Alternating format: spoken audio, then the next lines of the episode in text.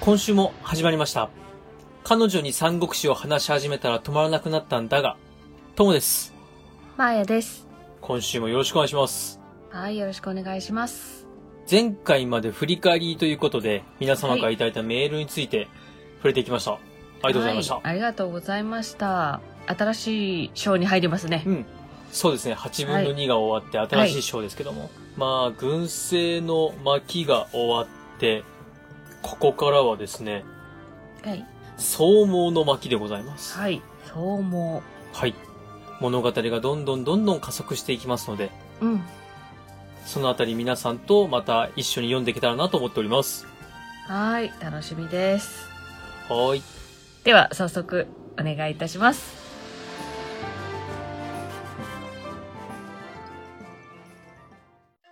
彼女に三国志を話し始めたら止まらなくなったんだが。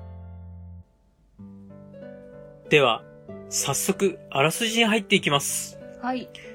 前回、はい。各氏さんとうんうん。李覚さん喧嘩して、もう名前覚えなくていいよって言われたんですけど、そこで終わってましたよね。そうです。もう前回は各氏と理覚が、まあ仲良くやってたのが、井戸端会議作戦の結果仲間割れして、うん互いに争い合ってっていうとこです。そうですよね。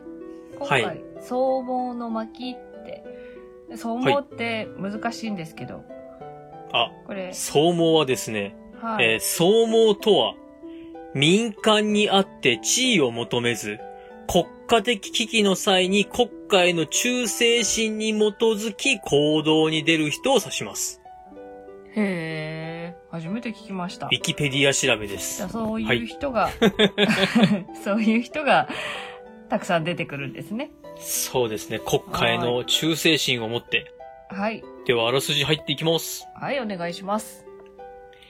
えー前回、理覚と各氏が互いに争って、はい。まあ、ただ、その理覚と各種を争わせた張本人が、もうちょっと争いことやめてくださいよっていうところで終わったんですけども、はい。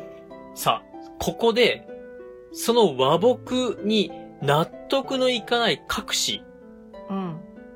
うん、がですね、まあ、仲裁に入ってきた大臣たちを、まはあ、い縛り上げます。うん。もう喧嘩やめましょうよって言ってきた人たちを捕まえてしまいます。あらら。はい。まあ、理覚が、帝を人質に取ってると。うん。そうでした。で、隠し側には人質がいないので、うん。じゃあ、相手側が天使様を人質に取るんだったら、わしはお前らを人質に取ると言って取るんですけども、うん。二人だけ返してやります。うん。え、たくさん人質に取ろうとしたの、そうです。たくさん人質に取って、そのうち二人だけはまあ返してやるよってことで返すんですけども、はいこのうち片一方は帰った次の日に自殺しちゃいます。ええうん。そこから50日間以上ですね、互いの小競り合いが続きます。あらららら。で、そんな状況が続くので、うん帝が、うん。もう死にたいっていうぐらい落ち込んじゃいます。ねえ、ミカドもずっと監禁生活なんでしょそうです。うん。そこで、核って覚えてますかね各、はい。名前は、はい。まあ今はですね、理覚側にいるんですけども。うんうんで、この核さんの話が出てきまして、この核さんは、どうもあの人は天使様に対する忠誠心があるようですと。うん。うん。なので、あの人を頼ってみましょうって話になりまして、で、はい後日、核とう帝、まあ、天使様が話す機会がありまして、ん。はい。で、その時に核は、もうしばらくお待ちください、辛抱していてくださいと、帝に伝えます。うん。さあ、今、核は理覚の舞台にいるんですけども、はい。この章、巫女という名前のタイトルがついた章なんですけども、はい。理覚はですね、何でもかんでも巫女のお告げを聞きます。え、ミコって、今、はい日本でいうミコと一緒女性の。うんと、そうですね、あの、まあ、神様のお告げを聞くような、うんうん。うんうん、い。はい、そうです、そうです。で、何でもかんでも巫女様に聞いて、うん。なんかこう、いいことがあると、ああ、巫女様のおかげだね、と。うん。で、悪いことが起きると、部下を叱るっていう人なんですけども、はい。 こんな状態なんで、うん。兵士たちもちょっと不満があるわけですよね。そりゃそうだよね。なんか、うんえ、そうなん巫ですよ女さんには従うくせにって。そうです、そうですう。ん。で、核は、そんな、理学の悪評、まあ悪い評判とか、もう理学もダメかもしれんね、みたいなことを兵士たちに囁いて回ります。はい。そうすると、ポツポツと脱走する兵も出てくるんですよ。ああ、まあそうね。従いたくない人は出てきそうだよね。そうです、そうです。うんで、そこでまあ理学は何事か起きてるんだろうということでイライラするんですけども、うんで、核はこのタイミングで、いや、理学をちょっと一旦出世させましょうと。うんなんで出世ですね、出世。出世を餌にしてってこと出世をさせて、ちょっとまあ一旦油断させる的なとこだったはずでうんす、確か。ううんんねうん出世を餌に言うこと聞かせようってことね。そうです、そうです、そうです、そうです。はうい。はい。で、まあ、ちょっと丸く収めよう的なとこもあるんでしょうね。うん。そんな折、理学の部下たちが反乱を起こします。はい。理学はそれに気づいて鎮圧するんですけども、うん、まあ、同じ軍隊の中で戦っているので理学軍はどんどんどんどん衰退していきます。うん。各市の軍も、まあ、小競り合いを続けてますんで、まあ、はい衰退してくると。うんお互い疲れてるところに、新手の大軍が来て、もう争いはやめなさいということで、一うん。旦戦いが収まります。ああ。よかった。帝はそのものを褒めまして、都が荒れに荒れてますので、うん。ちょっと一旦都を移してはどうでしょうかという話を聞き入れて、遷都を決意します。はいはいはい。まあ、遷都ということで、理覚を伴って、うん。都を移そうとするんですけども、その最中に和睦したはずの各氏が襲ってきます。あえー、はい。その、和睦はしたけど和睦したふりだったんだよと。でも帝を移されるのは困るということで襲っ。てきまして、ただそこで、反乱に失敗した李覚の軍人がですね、逃げてたんですけども、帰ってきはてその襲われている帝を助けるというところで、巫女の章が終わります。どうでしょうちょっと複雑ですかあーそうなんだうん。核がいっぱい出てくるのがわかんなくなるね。そう。各種理各種学、理学核なんですけども、あの、理学と各種は忘れて大丈夫です。 そうそう。もう忘れてください。もうこっから先本当に忘れていいです。はい。はい、わかりました。まあ、とりあえず、銭湯をしてる途中に、そうですってこ戦闘してる途中に、その各一般の人たちがこう襲ってくるんですけども、とね。はい。理学のところから離れていた人たちが助けに来て、はい。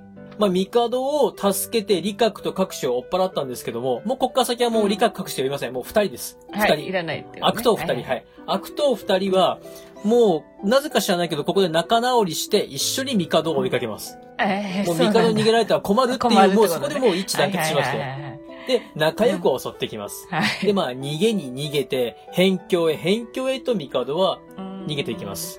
で、そこで、誰かいないかと。もう誰か助けてくれる人はいないだろうかと。うん。先ほどあの、助けに来た連中といいますか、まあ、味方もですね、まあ、本当数は1000人ぐらいしかいないんですよ。うん。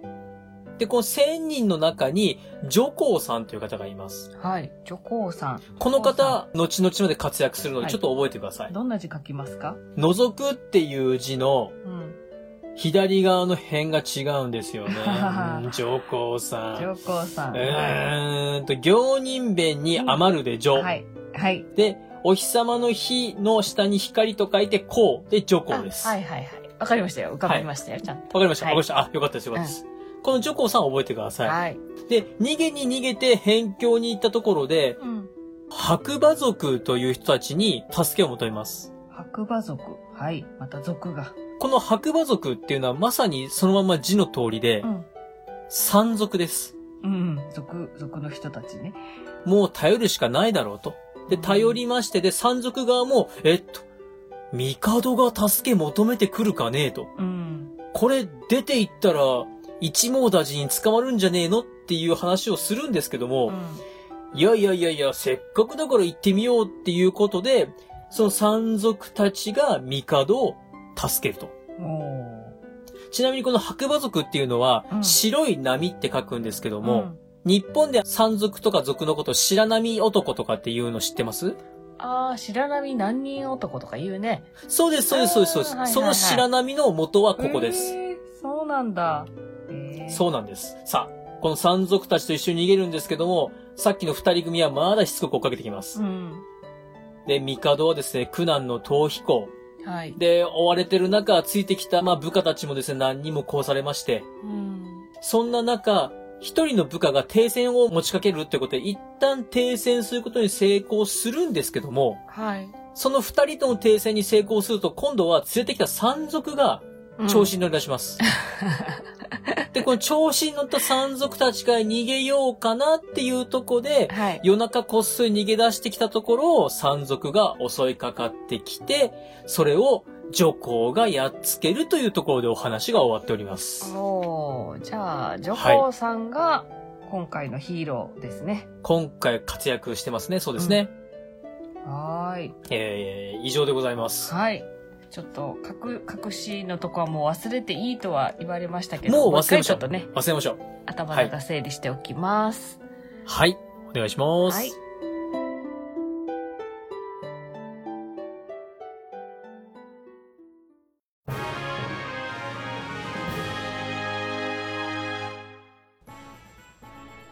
エンディングです。さあ、今回は帝の苦難の逃避行。はーい。もうちょっと逃避行は続きますので、うん。なんか、はい帝、せん今度都が変わる3カ所目か。結そ構う苦です難ねの帝ですね。若い帝なのに。まうん洛陽から長安に移って、長安から、まあ、河野を目指そうかという話なんですけどおも、ーはい。この逃避行が点々とどこに行くのか、そして最終的に帝が誰のもとに落ち着けるのかというところもですね、うんうんこれからそれ先ねちょっと楽しみにしていただければと思います。はい。さあ、では、はい。メールアドレスお願いします。はい。では、皆さんからのご意見、ご感想をお待ちしております。まずは G メールです。数字で359、アルファベットで DAGA、三国だが、アットマーク Gmail.com。エピソードの概要欄に、お名前だけで送れるメールフォームをご用意しております。また、ツイッターをされている方は、アカウントの DM、もしくは、ハッシュタグ、三国だが、三国を漢字、だがをひらがなでつけてつぶやいてください。ありがとうございます。さあ、はい。 ありがとうございます。 さあ、そんな感じで、あのー次回ネタバレなんですけ ども、はいちょっとまたですね、ういんろいろと面白い掘り方をしてみようかなと思っておりますので、ぜひお楽しみにしてください。はい。では、読んでおきます。では、また次回バイバイバイバイ。